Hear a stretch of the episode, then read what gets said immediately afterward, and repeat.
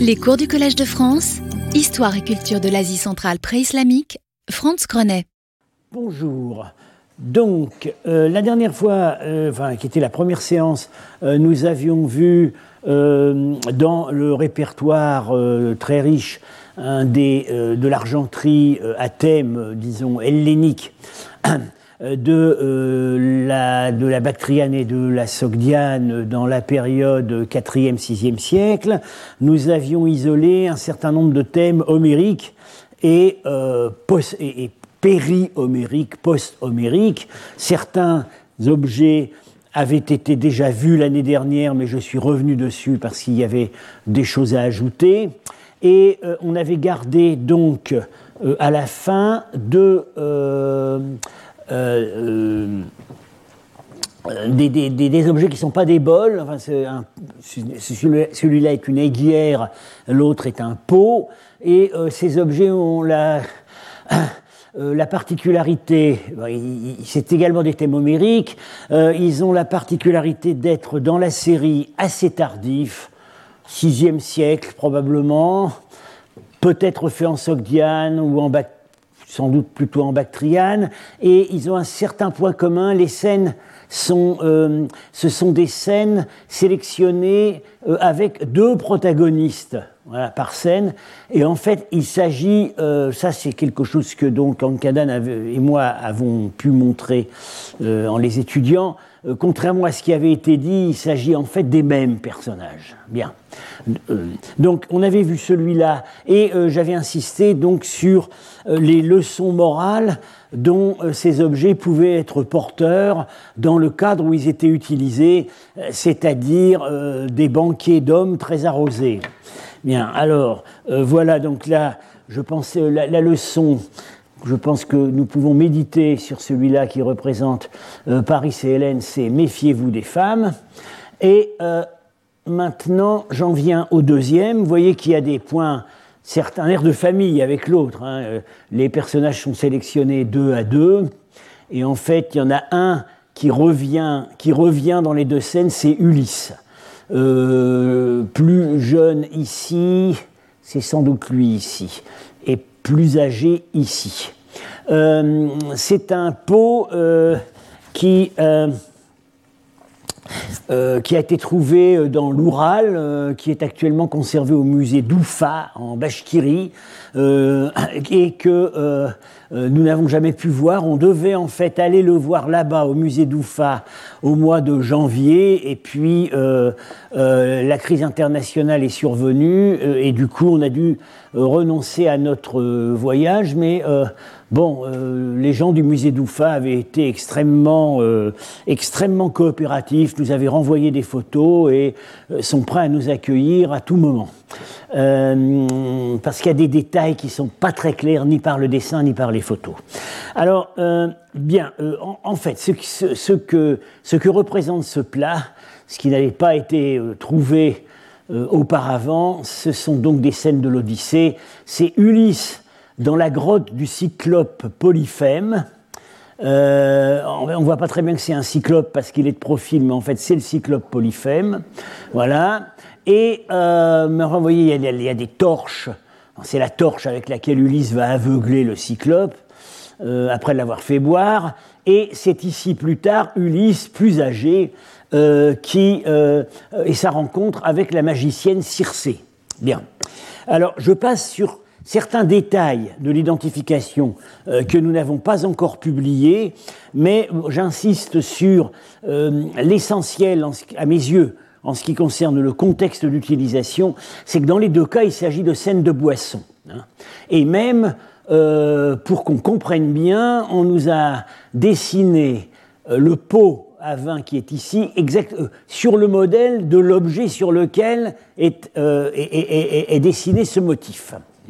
Donc visiblement, dans les deux cas, il, s'agit d'un message qui est en rapport avec la boisson. Et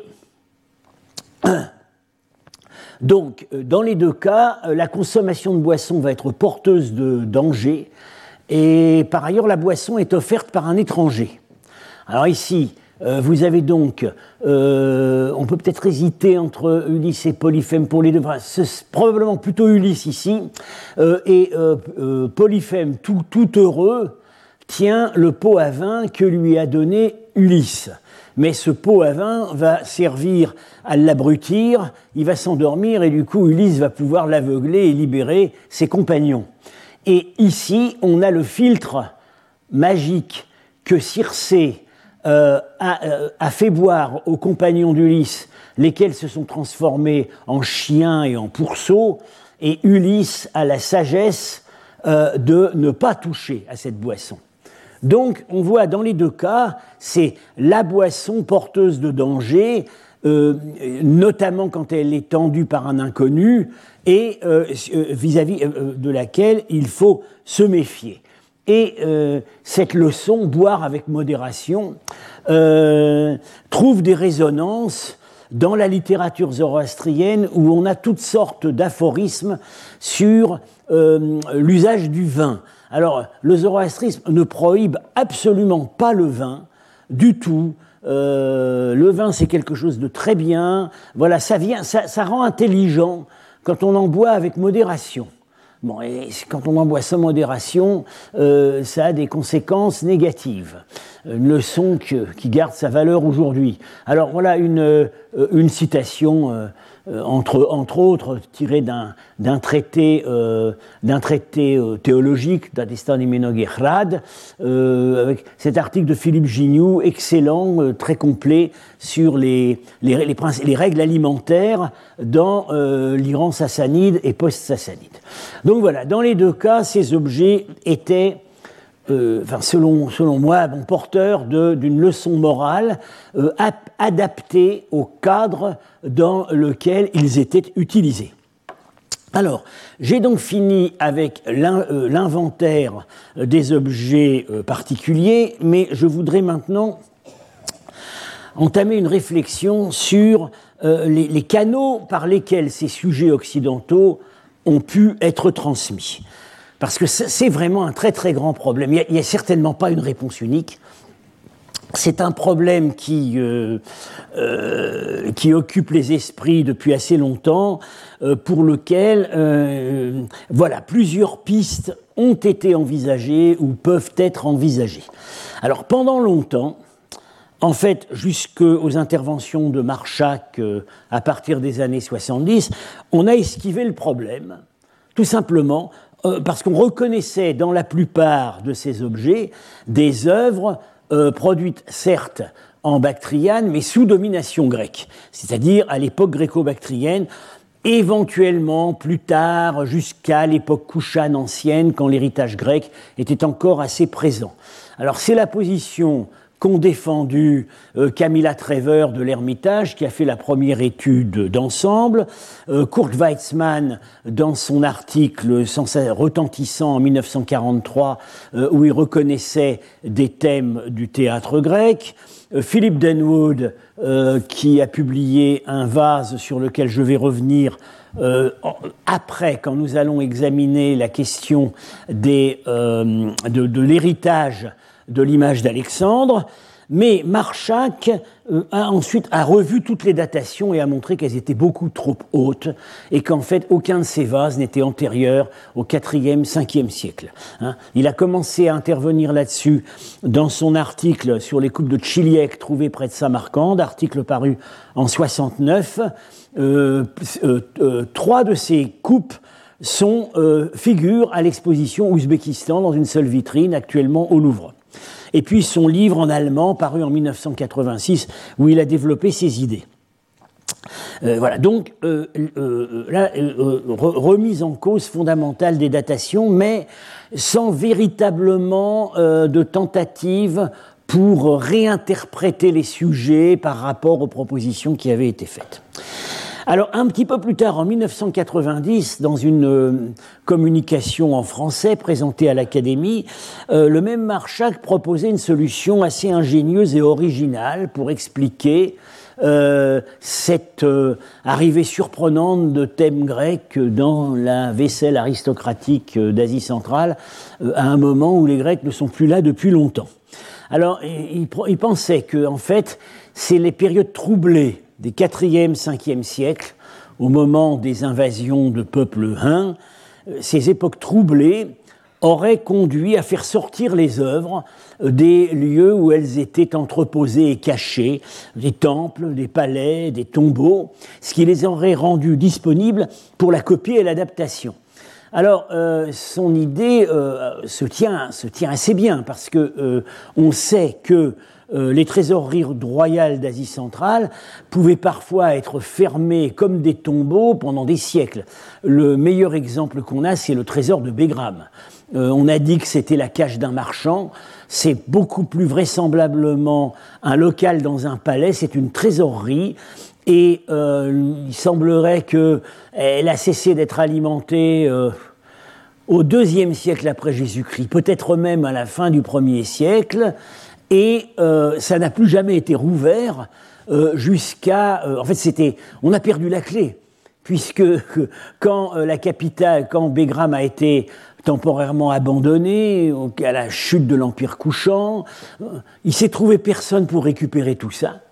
Euh, et, fidèle jusqu'au moment où euh, Aquin, en 1938, euh, est tombé, est tombé là-dessus au bout de trois coups de pioche. Donc on a vraiment des exemples de fossilisation, gel de ces trésors artistiques anciens, que soit ça s'était passé de mode, hein, donc on s'y intéressait plus, soit c'était la simple routine du système des magasiniers qui faisait que, euh, euh, c'est des choses auxquelles j'ai été moi-même confronté en Afghanistan il y a une trentaine d'années. Euh, la tâche du magasinier, c'est surtout de faire oublier pourquoi il est là. Euh, euh, euh, surtout pas diffuser d'informations sur les locaux dont il a la clé, parce que ça le mettrait en danger. Bon. alors, c'est un, modèle analogue, en fait, a été proposé par les historiens de l'art carolingien, qui ont aussi expliqué la reproduction de modèles romains euh, par, euh, qui, caractérise vraiment euh, assez, qui, arrive assez brusquement à partir de l'époque de Charlemagne, par la réouverture d'anciens dépôts, hein, palais, tombeaux. Bah, Georges Duby s'est fait l'écho de cette interprétation dans son livre classique Le temps des cathédrales. Donc on aurait affaire à des sources. Les sources auraient été purement iconographique, hein, des choses qu'on a retrouvées, copiées, adaptées, et pas textuelles. Alors, il y a quand même des objections qu'on peut faire. le schéma de Marchak a sans doute une part de vérité, mais euh, euh, ce qu'on peut objecter, par exemple, c'est que euh, certains de ces objets reproduisent ces histoires grecques avec des détails qui sont propres aux narrations romaines. Donc ça n'est pas que de la copie d'anciens objets grecs. Hein. Il y a aussi euh, des, modèles qui ont continué à venir de l'Occident. Alors, euh, bon, euh, on, en était là donc en 90, et puis, indépendamment en fait de la, réflexion sur ces objets, on a réfléchi sur la transmission et, la, conservation du genre théâtral qui, comme nous l'avons vu, est une source d'inspiration importante euh, pour plusieurs de ces vases. Pas, pas ceux-là que je viens de vous montrer, qui sortent de, de l'Iliade et de l'Odyssée, mais on en a vu d'autres. Euh, alors, ces, ces, réflexions sur la euh, diffusion vers l'Est du genre théâtral ont rebondi de manière spectaculaire en 1975, quand on a découvert euh, enfin, je me permets même de dire quand j'ai découvert le théâtre, euh, le théâtre euh, un monument qu'on ne s'attendait absolument pas à trouver. voilà le théâtre tel qu'il est reconstitué par Guy Lécuyot. Euh, un théâtre qui, dont les dimensions ne le cèdent pas au grand théâtre grec. On évalue la capacité à 6000 places, Épidore c'est 8000. Hein, donc euh, il y avait euh, le public débordait évidemment très largement la population coloniale de la ville. Alors la même année, on a trouvé sur une fontaine en pierre un masque, de un masque comique de théâtre, et puis un petit peu plus tard, on a trouvé, la même année aussi, non, deux ans plus tard, euh, Claude Rapin a trouvé à la trésorerie euh, ces fameux euh, parchemins, ici c'est un parchemin, ici un papyrus, qui dont l'encre avait imprimé la terre. Alors celui-là, ceux qui ont visité l'exposition sur le papyrus ici au collège il y a un an ont, ont, pu en voir une réplique. Alors là, il s'agit, on le sait maintenant, on en est quasi certains d'un dialogue philosophique d'Aristote. Et ici, c'est très fragmentaire, mais ça semble être une pièce de théâtre et c'est peut-être du Sophocle. Euh, or, Sophocle, nous l'avons déjà vu avec Oedipe euh, dont, euh, illustré sur le bol de Coustanaï, dont nous avons discuté. Alors, Paul Bernard, dès la découverte du théâtre, réfléchissait de manière très approfondie et pertinente euh, dans la présentation qu'il a faite de la découverte euh, à l'Académie. C'est paru dans les comptes rendus de l'Académie en 76, puis en 77 quand j'ai continué la fouille.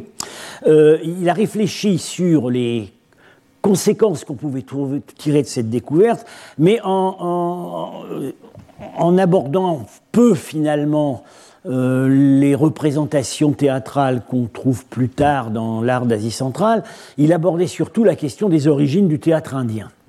Euh, donc depuis longtemps, euh, l'idée avait été proposée que ce, théâtre indien, dont on sait maintenant en fait qu'il tire son origine plus tôt qu'on ne l'avait cru, hein, au deuxième siècle après Jésus-Christ, aurait pu être influencé par le théâtre des colons grecs d'Asie centrale, centrale et d'Inde.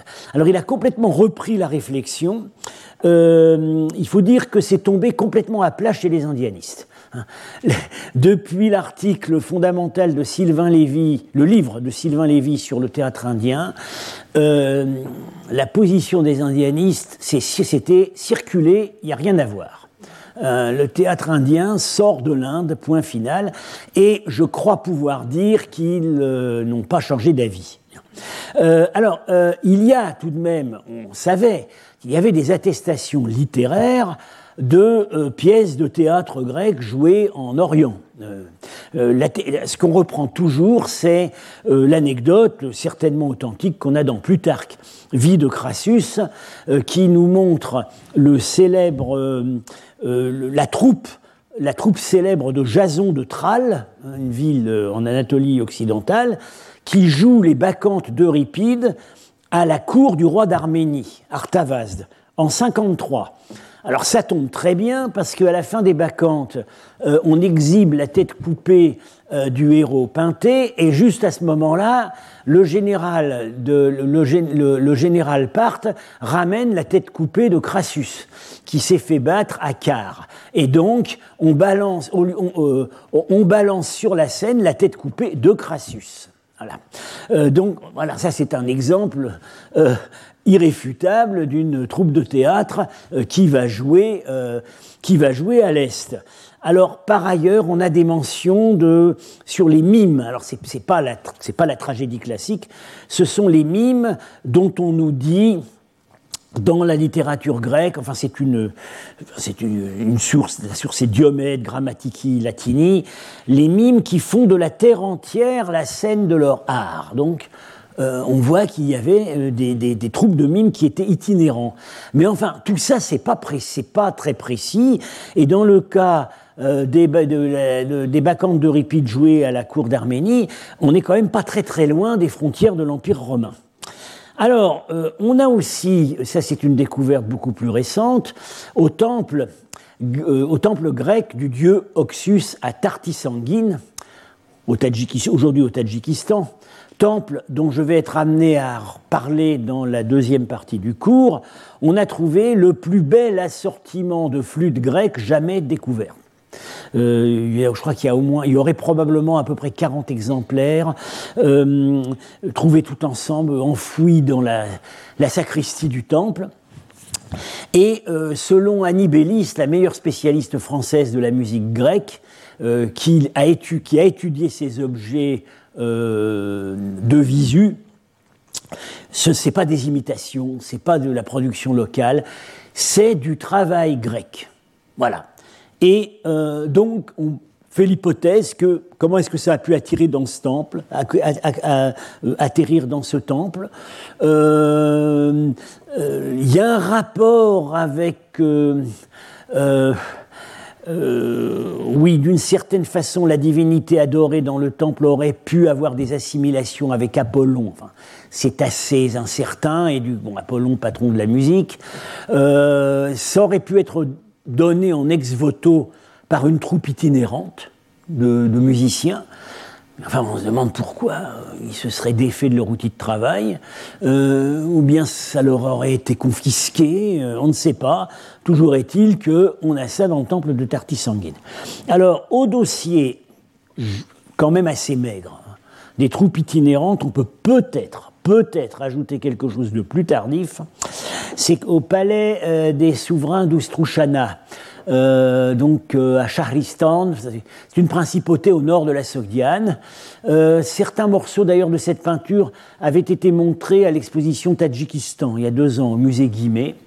On a une scène où on a des, motifs tout à fait insolites. On n'a pas ça ailleurs, mais on reconnaît très bien la Louve romaine, avec Romulus et Rémus. Alors dans quel contexte est-ce qu'elle est représentée? On voit que les personnages ont tout de même des costumes un peu bizarres. Euh, c'est pas le costume euh, usuel. Alors, ça ressemblerait quand même assez à des costumes de pantomime ou d'acteurs. Bon, maintenant, quand on essaie de pousser les choses un peu plus loin, euh, on a quand même du mal. on voit un bébé ici. Alors, voilà, Romulus et Rémus qui ont été abandonnés et nourris par la louve. Euh, sauf que on a préféré avoir deux bébés. Et là, il n'y en a qu'un. Bon. Donc, euh, on ne peut pas aller au-delà, mais on a fait l'hypothèse que euh, ça pourrait évoquer une, une représentation de la légende des origines de Rome par une troupe ambulante qui venait peut-être d'Occident ou en Occident, on ne sait pas. Alors, continuons, euh, continuons ces réflexions. Euh, donc, du côté des troupes itinérantes, hein, il n'y a, finalement pas grand-chose, on n'a pas grand-chose sous la main. Euh, alors, une autre manière de prendre le problème, à défaut des troupes d'acteurs, c'était peut-être certains publics qui voyageaient. Et là, on a un témoignage extrêmement intéressant. C'est un discours du rhéteur Dion Chrysostome, euh, qui fait un discours euh, euh, aux, Alexandrins, dans le théâtre d'Alexandrie, dans les années 70-80. Alors je vous dis tout de suite, ça c'est un théâtre à Alexandrie, construit sans doute sous Cléopâtre. je ne suis pas du tout certain que ce soit dans ce théâtre-là qu'il a fait son discours. Mais bon, voilà, j'ai mis ça pour que ça fasse joli. Alors, que dit-il? Car il s'adresse au public qui est dans le théâtre. Hein. C'est pas de, c'est pas des réflexions abstraites, c'est du concret. Car parmi vous, je ne vois pas seulement des Grecs, des Italiens, des gens des pays voisins, Syrie, Libye, Cilicie, et pas seulement des Éthiopiens et des Arabes de régions plus lointaines, mais même des Bactriens, des Scythes, des Perses et quelques Indiens. Et tous contribuent à former le public de votre théâtre et sont assis à côté de vous à chaque occasion. Alors, il est précis, hein, il dit qu'il y a pas beaucoup d'Indiens, il y a davantage des autres. Et maintenant, pendant longtemps, euh, on n'a pas vraiment voulu voir l'intérêt de ce texte.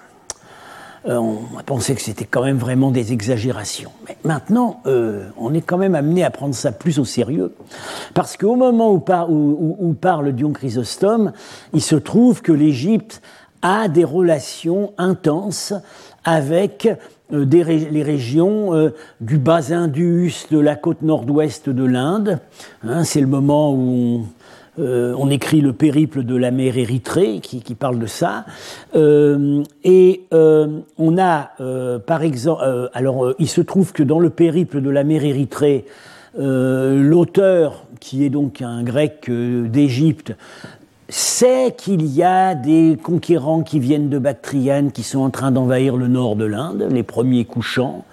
Bon, euh, les, euh, les, les Scythes et les Perses. Alors les Perses, hein, pas de problème, ce sont des Perses.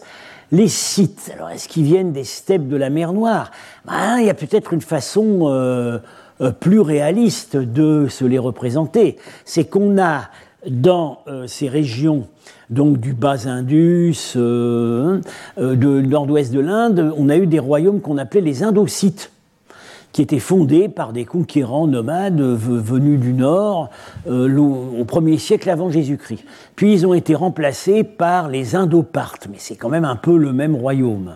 Euh, et c'est justement, bon, on l'a vu l'an dernier, euh, dans le cadre du royaume Indoparte, il y a vraiment beaucoup d'importations d'objets d'art, d'objets d'art romains. Euh, et euh, maintenant, on a euh, les fouilles de l'île de Socotra, qui est au sud de l'Arabie et qui était une grande étape sur la route entre l'Inde et, et l'Égypte. Et dans les fouilles de Socotra, on a dans les grottes des graffitis indiens et quelques graffitis bactriens. Donc, c'est tout ça est absolument euh, et, certainement authentique. Voilà. Donc, il y avait au théâtre d'Alexandrie, à cette époque qui euh, précède finalement d'assez peu les premières attestations du théâtre indien, il y avait assis sur les bancs, sur les, gradins, euh, des gens qui venaient de Bactriane, de, du territoire du Pakistan actuel, et quelques Indiens. Alors, du coup, on peut, l'esprit peut continuer à vagabonder. Hein. Euh, il se trouve que on a trouvé en, Égypte, sur un, fragment de un papyrus, le fragment d'une comédie mimée qui s'appelle Cariton, qu'on a Cariton, euh, c'est l'histoire, euh, c'est l'histoire d'une captive grecque qui se retrouve en Inde et qui va se retrouver courtisane, mais qui finalement va épouser un prince. C'est un thème qu'on retrouve à la fois dans euh, la nouvelle comédie grecque et dans le théâtre indien. Et ce qui est intéressant avec ce mime Cariton, c'est qu'il y a un, discours mis dans la bouche d'un roi indien qui contient tout un galimatia de mots qui ne sont pas grecs. Et en fait, vous voyez, il y en a quand même beaucoup. Hein. Et dans euh, un certain nombre de cas, euh, on, le retrouve, on, voit que ça, ça reproduit grossièrement du sanskrit, ou ça ressemble au malayalam, une langue dravidienne du sud de l'Inde. Il y aurait peut-être un peu d'hébreu et d'araméen. Euh, bon, alors il se trouve que euh, on n'a pas pu aller au-delà de ces, rapprochements. Euh, on n'a toujours pas pu déterminer sérieusement si c'est simplement du charabia pour faire un lien ou si ça veut dire quelque chose. Mais à quel genre de public pouvait être destiné ce mime? Parce que fallait pas quand même que les gens s'ennuient trop. Hein. Euh, euh, si on mettait tout ça, tout ce vocabulaire dans la bouche du roi, euh, ça devait leur évoquer quelque chose. Donc, est-ce que c'était, est-ce que c'était à ces Indiens dont nous parle Dion Chrysostome, théâtre d'Alexandrie, ou est-ce que c'était à des communautés hellénophones qui se trouvaient sur la côte sud-ouest de l'Inde, au Kerala. Or, on sait qu'il y en avait. Il y a des gens que la littérature indienne parle euh, de communautés marchandes qui s'appellent les Yavanas, ça veut dire les Grecs. En fait, ce n'est pas vraiment des Grecs, c'est des gens, disons, dont certains parlent grec et qui ont plus ou moins de la culture grecque. C'était sans doute plutôt un mélange de Syriens, d'Arabes et d'Égyptiens. Mais ça pu, du coup, ces gens-là certainement étaient plurilingues. Ils connaissaient, avaient une connaissance à la fois, une certaine connaissance à la fois du grec et des langues locales. Ça pourrait être le public auquel était destiné ça. Et du coup, du coup, ça nous amène à nouveau, ça nous rapproche de l'idée que euh, euh, le théâtre grec a pu continuer à trouver des publics même après le départ des Grecs d'Asie centrale, dans ces régions. Alors, tout ça finit par nous amener à la question cruciale. On a parlé du voyage euh, des troupes d'acteurs. On a parlé du voyage du public. Mais les textes, les textes, comment voyageaient-ils? Est-ce qu'ils voyageaient par écrit? Est-ce qu'ils étaient traduits? Est-ce qu'ils étaient adaptés? Euh, Est-ce que c'était purement oral? Euh, Bon, à Iranoum, comme je l'ai dit, on a probablement un fragment de Sophocle. Mais ensuite, alors on a pensé, Marchak pensait à des, rouleaux historiques, des rouleaux avec des inscriptions, comme on a aujourd'hui pour les, comme on a aujourd'hui pour les récits bouddhiques euh, au Tibet ou au Népal. C'était assez, on a eu ça au sud de l'Inde aussi. Voilà, qui auraient des espèces de des scripts, voilà, des prompts avec des images et des, textes explicatifs. Mais c'est ces rouleaux, euh, on les connaît pour d'autres répertoires, mais on ne les connaît pas pour le théâtre grec. Alors, des traductions. Euh, alors, cherchons du côté de la littérature sogdienne. La littérature sogdienne est remplie de traductions. Il y a beaucoup plus de textes sogdiens qui sont des traductions que de textes sogdiens qui sont des compositions originales. Alors, c'est rempli de traductions du sanskrit pour les textes bouddhiques, du syriaque euh, pour les textes euh, pour les textes chrétiens, euh, du Parthe pour les textes manichéens, et il y a aussi des traductions du chinois, notamment pour un certain nombre de textes bouddhiques. Mais il n'y a pas de traduction ou d'adaptation du grec. Ou plutôt oui, il y en a une. on a pu identifier assez récemment, il y a déjà un certain temps, deux fragments d'Ésope qui ont été adaptés en sogdien et qu'on a tous les deux retrouvés dans des codex, des livres manichéens, euh, composites, enfin, euh, contenant un ramassis d'histoires. Voilà les publications, vous voyez, c'est assez récent. Euh, bon, le, premier, en fait, le premier texte, Le chat sauvage et l'oiseau, alors non, celui-là, il a été découvert en 2009 par Morano. Le chat sauvage et l'oiseau, c'est le titre du, du récit d'Ésope qui est, qui dont on a donc trouvé là, euh, un morceau de traduction en sogdien. Et puis ce texte-là, Le renard et le singe élu roi, euh, euh, on le connaissait avant et Sims Williams en a précisé la traduction. Voilà, ça se présente comme ça. Hein. Ce sont des, manuscrits soignés, des codex, c'est-à-dire, c'est vraiment des livres comme on les connaît maintenant, c'est pas des rouleaux, en écriture euh, c'est en écriture sogdienne, c'est pas en écriture manichéenne, mais c'est dans un contexte, je crois, manichéen, hein, un fragment assez long. Et regardez, comparons Ésope et ce texte. Alors Ésope, euh, bon, les fables d'Ésope, euh, comme vous savez, sont transmises d'une façon, c'est très elliptique. Hein.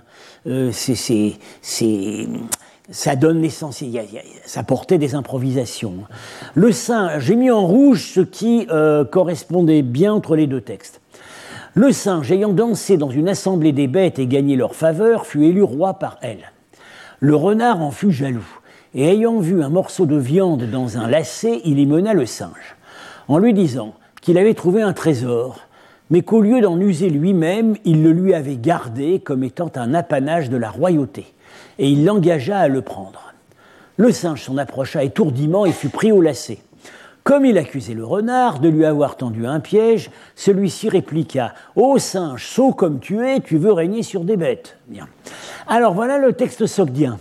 Un petit peu, euh, un petit peu élaboré, mais on voit que c'est le même récit. Le renard dit au singe qui ici sera digne d'être notre roi aujourd'hui? Il n'y a personne de meilleur que toi. Maintenant, il convient à tous les animaux que votre honneur soit leur souverain absolu. Hein, et, gagner leur faveur, fut élu roi par elle. Et maintenant, ils vont vous faire roi, car la moitié du corps de votre honneur est comme celui d'un homme, et la moitié comme celui d'un animal. Ben oui, c'est un singe. Maintenant, hâtons-nous pour que vous soyez assis sur le trône et fait roi des animaux. Le stupide singe se leva et alla avec le renard.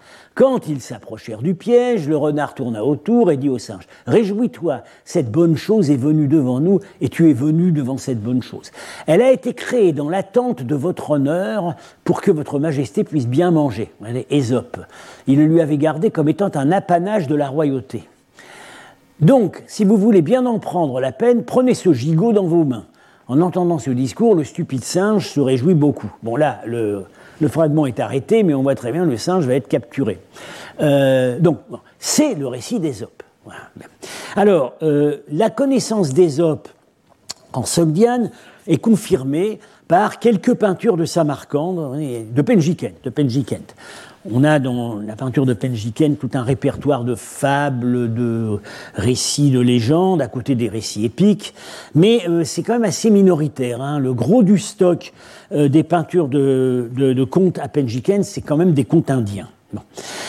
Euh, bon, on aimerait, dans la peinture de Penjiken, on aimerait bien avoir quelques témoignages, ainsi que dans la littérature sogdienne, sur les catégories du répertoire classique qui ont été illustrées par l'argenterie, c'est-à-dire l'épopée homérique et le théâtre.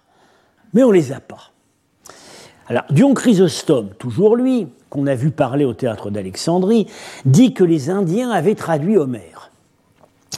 Généralement, on prend ça comme euh, un écho des grandes épopées indiennes. Mais après tout, après tout, pourquoi pas? Il y a eu des versions iraniennes et indiennes du roman Alexandre, d'Alexandre. Mais le roman d'Alexandre, c'est vraiment un phénomène très spécifique dont nous, allons traiter plus tard. Pour, dans certains cas, euh, par exemple, le bol avec Oedipe euh, il est impossible d'imaginer une alternative à une connaissance précise de la pièce de Sophocle, en grec ou dans autre chose. C'est pas possible d'imaginer les choses autrement. Les, scènes, l'abandon du petit Édipe dans la grotte avec les deux bergers, euh, le meurtre, je vais revenir là-dessus, Édipe et la scène du meurtre de son père, l'union de Jocaste et d'Édipe, et à la fin, euh, le berger qui raconte l'histoire à Jocaste, laquelle comprend tout, se pend avec son écharpe fait ses adieux à son frère Créon pendant qu'Oedipe euh, maudit euh, Apollon, c'est-à-dire le soleil, c'est Oedipe roi. C'est même pas le, c'est même pas l'Oedipe de, de Euripide, c'est l'Oedipe de Sophocle.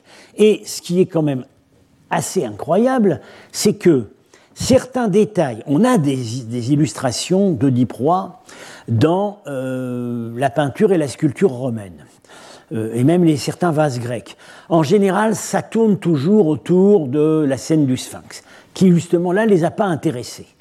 Mais, mais, dans certains cas, les détails qu'on a sur ce bol, fabriqué donc en Bactriane sans doute au 5e, 6e siècle, sont plus près du texte de Sophocle que n'importe quelle image grecque qu'on a gardée. Voilà, ici, la scène du parricide. Euh, Oedipe, euh, voilà, c'est une dispute à un carrefour, je vous l'ai dit la dernière fois, et euh, euh, Oedipe va tuer à coups de bâton son père Laios sans savoir qu'il est son père. vous voyez Oedipe ici, il pose le pied sur le pied du serviteur pour dire tu passes pas, c'est moi qui ai la priorité, et il tient l'arme du crime. Et l'arme du crime, c'est un bâton, c'est pas une lance, c'est un bâton avec une boule au bout. Donc c'est le bâton ferré du voyageur. C'est l'arme qu'a le voyageur pour écarter les chiens, les loups et les voleurs. Et c'est dans la pièce, c'est dans Sophocle. Mais quand vous regardez les, quelques images grecques de la scène du parricide, Oedipe, il a une épée. Donc celui qui a fait le vase était plus près de la pièce de Sophocle que les Romains qui ont illustré la pièce de Sophocle. Bon. Euh, alors, autre scène, voilà, tout à fait, la scène finale. Oedipe investivant, ah oui, non, c'était invectivant, oui. Euh, euh, c'est la scène, la scène finale d'Oedipe c'est le dernier discours qu'Oedipe adresse à son beau-frère Créon, à qui il va laisser le pouvoir. Et Créon est chargé des funérailles de Jocaste pour ça qu'il pose la main de manière affectueuse sur son épaule. Et Oedipe fait un discours, il est déjà aveugle, hein, il s'est crevé les yeux. Euh, bon là, évidemment, on ne peut pas en juger, mais bon. Et euh, il, il s'adresse à Apollon, c'est-à-dire au, soleil, en lui disant, tout ça c'est de ta faute, euh, c'est à cause de tes oracles que je me suis retrouvé dans la situation où je me trouve, etc., etc. Mes parents auraient mieux fait, on aurait, aurait mieux fait de me laisser mourir que de me laisser vivre, et tout ce que je demande, dit-il à Créon, c'est de pouvoir revenir au lieu de mon enfance, qui devrait devenir mon tombeau, c'est-à-dire la grotte sacrée du Cithéron, du bois du Cithéron. Et il tient à la main un arbre qui est l'arbre qu'on a vu dans la première scène de l'abandon. Ah, c'est là, c'est cet arbre-là.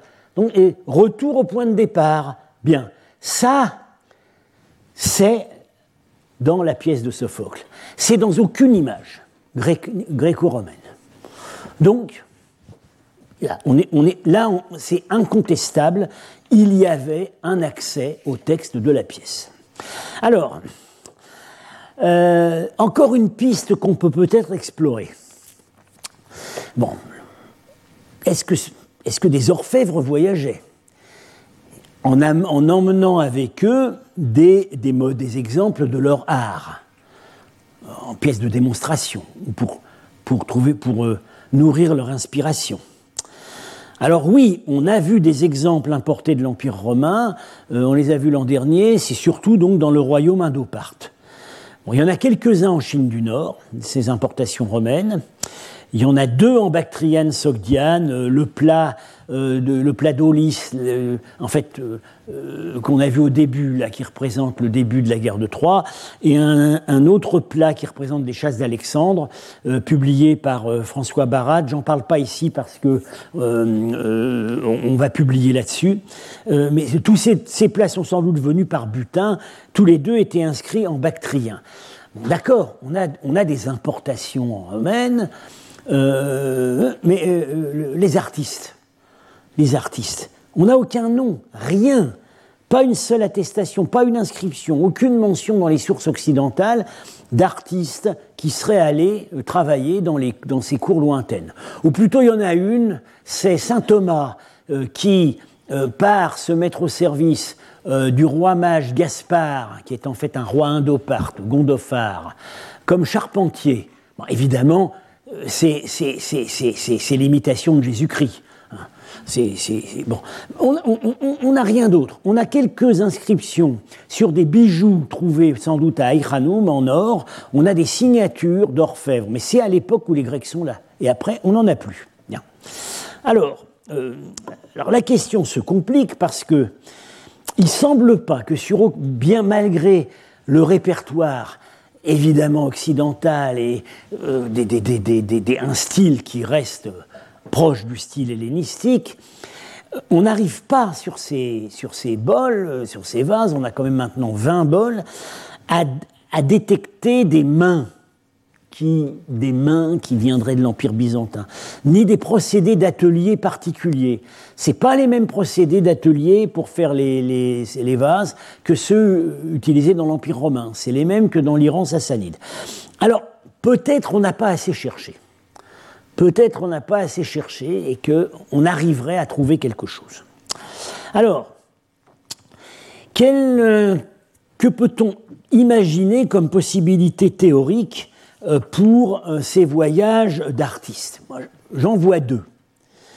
Le marché international de la création artistique, le mercato des orfèvres, euh, ou bien des artistes déportés. On sait qu'il y en avait dans l'Iran sassanide, ils déportaient des artistes, des artisans depuis l'Empire romain. Alors, le marché international de la création artistique. Pourquoi pas? Parce que au 5e siècle, au 6e siècle, l'empire des Eftalites, donc, euh, qui tourne autour de la Bactriane en débordant largement, l'empire Eftalite s'est énormément enrichi. Parce qu'il a, il rançonné l'Iran sassanide. Pendant des décennies, la plus grande partie de la monnaie d'argent émise par l'Iran sassanide est versée en tribut aux Eftalites. Donc ils avaient les moyens de payer. Euh, alors s'ils voulaient, euh, s'ils s'entourer d'objets de luxe euh, faisant oublier leurs origines humbles de conquérants venus de la steppe, ils avaient sous la main, ils, pouvaient payer. Ils pouvaient payer très cher. Bon, voilà, une hypothèse qu'on peut faire. Alors, connaît-on des sujets byzantins à la cour Eftalite Oui, on en connaît un, mais c'est sans doute un riche marchand. Il s'appelait Eustate d'Apamée, il venait donc de Syrie, et dans les années 480, euh, il poussait les Eftalites à l'alliance avec Byzance et à la guerre contre l'Iran sassanide. Donc, est-ce qu'il aurait joué les rabatteurs? C'est une possibilité. Euh, ou alors, autre possibilité, des artisans déportés. Alors, si on, regarde du côté de l'Empire mongol, euh, c'est quelque chose qu'on voit très bien. Euh, Guillaume de Rubrouk, à la cour du grand khan Manka, le petit-fils de Gengis Khan, vers 1250, tombe sur un orfèvre parisien qui, dont le frère a son échoppe rue Grand Pont à Paris. Cet orfèvre s'appelle Guillaume Boucher.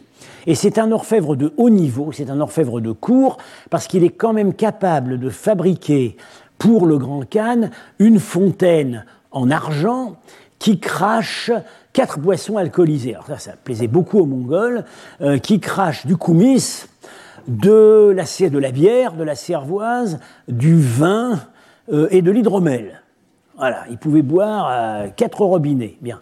Et euh, il, a, il, a, il a laissé des traces, puisque récemment, les historiens de l'art chinois découvrent dans l'empire de Kubilai Khan, l'empire euh, des Yuan, dans l'argenterie, dans l'orfèvrerie des Mongols de Chine, des réminiscences d'art français du XIIIe siècle.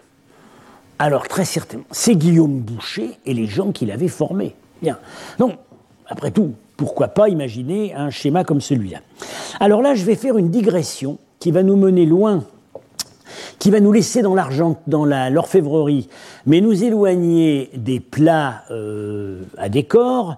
Mais euh, c'est une digression que je pense nécessaire parce que euh, on a une problématique analogue à propos d'une catégorie d'armement qui est tout à fait euh, spectaculaire. C'est ce qu'on appelle donc les dagues à fourreau bilobé, voyez, d'un côté en forme de P dans un coin, et euh, à garniture d'or à la fois sur euh, la lame, sur la pointe, sur la garde et sur le fourreau, en décor cloisonné. Vous voyez, c'est pas de la grossière incrustation, c'est du cloisonné, hein, avec des petits compartiments. Et euh, les pierres, c'est principalement ici, euh, c'est de la pâte de verre, mais aussi du, c'est du grenat. Euh, alors, ça a suscité la curiosité, surtout depuis la découverte de l'exemplaire le plus spectaculaire en Corée du Sud. En Corée du Sud, à c'est dans la tombe d'un guerrier de haut rang, mais qui n'était pas une tombe royale. Et cette tombe date d'après à peu près de 525. Euh, quand on voit ça, on se croirait en Irlande. Les, les. Euh, bon. Euh, alors, c'est une série très peu nombreuse. On a quelques exemplaires. Alors voilà, Guérimro, avec ses, ses ici. Euh, un autre exemplaire euh, assez analogue euh, trouvé à Borovoye, c'est la tombe d'un riche guerrier à nouveau, d'ethnie indéterminée, très au nord de l'Asie centrale, c'est au nord-est du Kazakhstan. Hein. et des images en peinture. Alors ça, c'est à Koucha, un peu plus tard, deuxième moitié, sixième siècle, un donateur à ça à la, ceinture on voit que c'est le, même, c'est le même style. Et puis on a un peu plus tardif encore, à Bamiyan, près de Bamiyan. Là, dans ce cas-là, il s'agit d'une épée longue, mais vous voyez, c'est le même type de décor. Bon. On a, très très peu d'exemples. Hein. C'est tout ce qu'on a pour ce, répertoire euh, très spécifique. Alors, ces rares objets, qui étaient visiblement destinés à des commandes de très très haut rang, euh, se trouvent typologiquement à la jonction de deux séries. Première série, voilà, c'est une route, c'est cette route-là, euh, jalonnée par des points blancs, vous voyez, ce que j'ai mis en rouge, c'est l'Empire Ephthalite. Les points blancs, c'est les endroits où on a trouvé euh, ces types, euh, les, dagues de cette forme, pas forcément avec ce décor. Ça a l'air de, partir de l'Empire Ephthalite, ça va, et on en trouve encore, on en trouve en Chine du Nord. Bon. Et puis, il y a une autre route septentrionale. Euh, là, c'est la diffusion des décors des décors euh, incrustés polychromes d'origine byzantine. Euh, mer Noire, et puis c'est une route septentrionale qui finit aussi par aboutir en Mongolie et en Chine du Nord.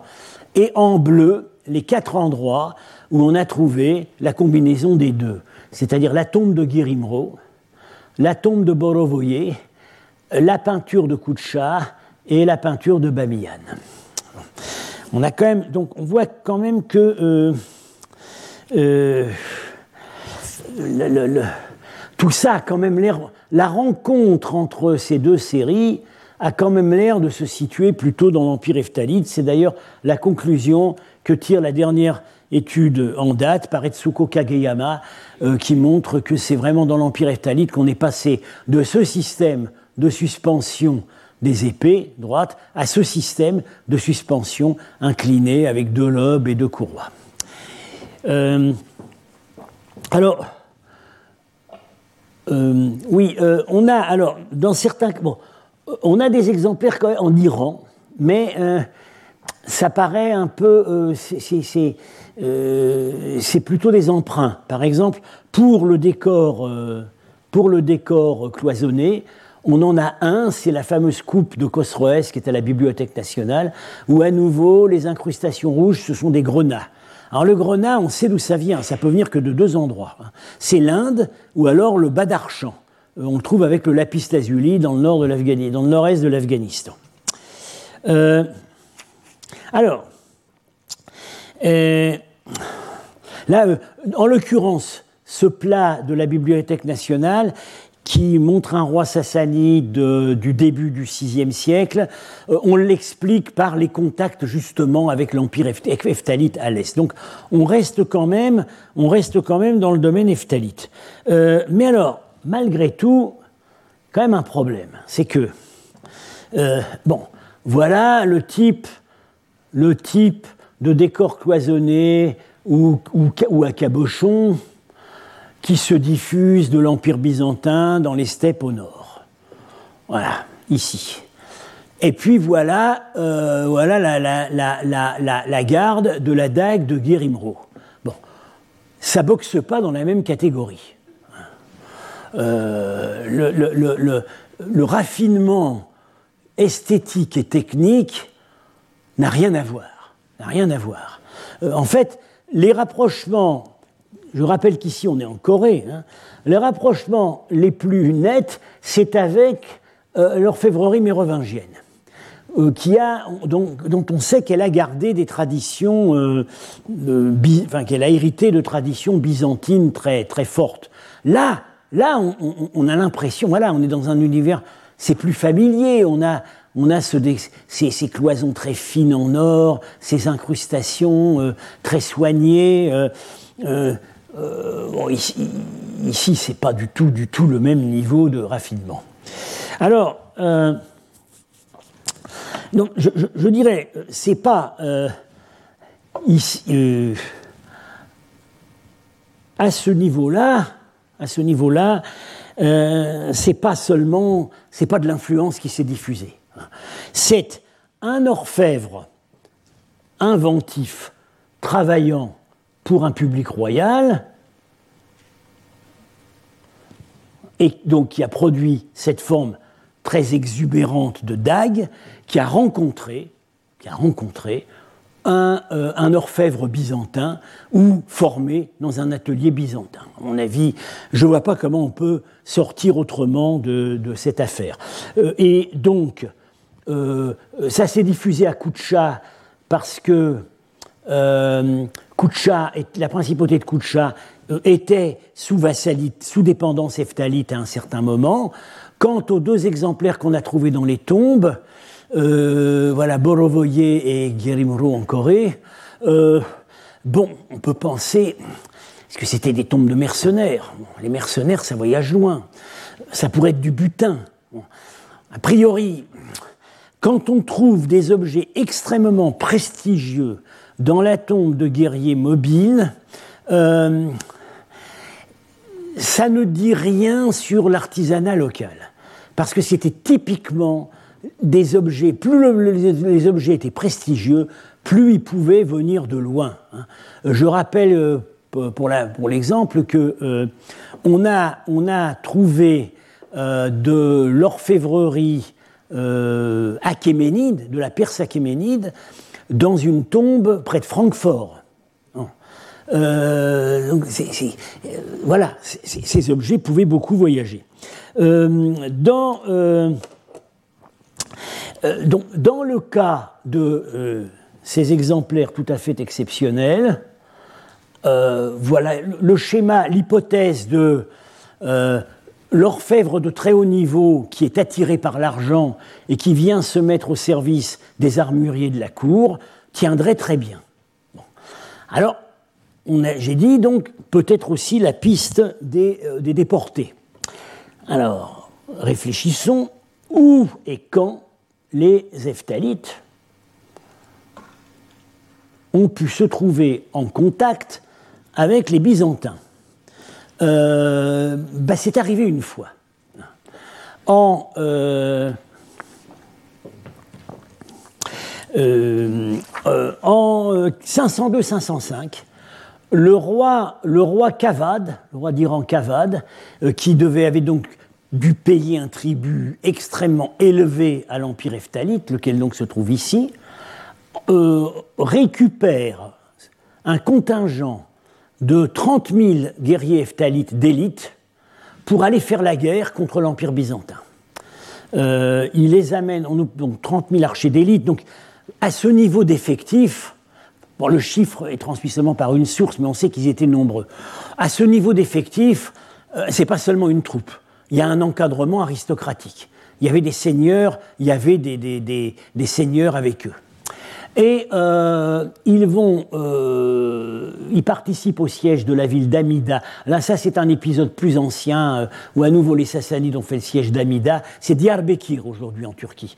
Euh, il y a eu à nouveau un siège en 502-505, à l'issue duquel la population a été emmenée en captivité. Donc, dans les captifs, il y avait peut-être bien des orfèvres. Deux ans plus tard, l'armée sassanide eftalite, un peu plus au sud-ouest, échoue devant Édesse. Et on n'est pas très loin d'Antioche. Édesse était un grand centre artistique. Bien. Et voilà les termes dans lesquels finalement se conclut la paix. Euh, voyant donc que la majeure partie des Romains s'était dispersée, Célère, c'est le général romain, fit la paix et laissa sortir les Perses d'Amida, à la condition toutefois que si la paix plaisait à l'empereur et s'il ratifiait les actes euh, du magistère, c'est-à-dire lui Célère, on s'en tiendrait à ce qu'on avait conclu. Au cas contraire, on recommencerait la guerre. En apprenant ce qui avait eu lieu, l'empereur, l'empereur byzantin, Anastase, ordonna de remettre l'impôt pour sept ans dans toutes les villes, surtout dans Amida, afin de mettre fin aux inimitiés et de consolider la paix. Il envoya en outre à Cavade, par un ambassadeur nommé Léon, des présents et des honneurs, avec deux services de table, tous d'or. Bon, alors, s'il a envoyé des services de table en or, euh, il a peut-être aussi envoyé les gens qui étaient capables d'en fabriquer. Et euh, par ailleurs, si euh, le, souverain sassanide Kavad a récupéré de l'argenterie en or euh, des, euh, des, Byzantins, il n'a pas pu oublier au passage ses alliés eftalites, à qui il devait ses succès dans la guerre. Donc, voilà, ce serait, on pourrait très hypothétiquement, très hypothétiquement se demander si ça ne serait pas à l'occasion d'épisodes comme ceux-là que des artisans byzantins se sont retrouvés à la cour des Eftalites.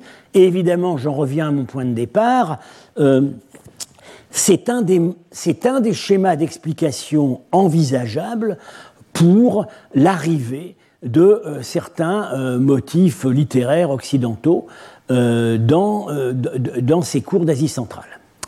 Alors, j'ai terminé pour aujourd'hui et la prochaine fois, nous allons, nous allons terminer donc ce dossier sur l'argenterie d'inspiration gréco-romaine avec la, la, en examinant trois plats, enfin trois bols, euh, qui tous les trois ont un rapport avec la figure d'Alexandre.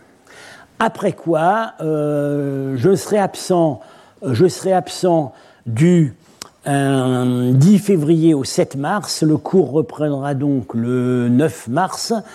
Et là, on abordera la question des temples, des temples non bouddhiques. Alors, je vous dis à la semaine prochaine. Retrouvez tous les contenus du Collège de France sur www.colège-2-france.fr.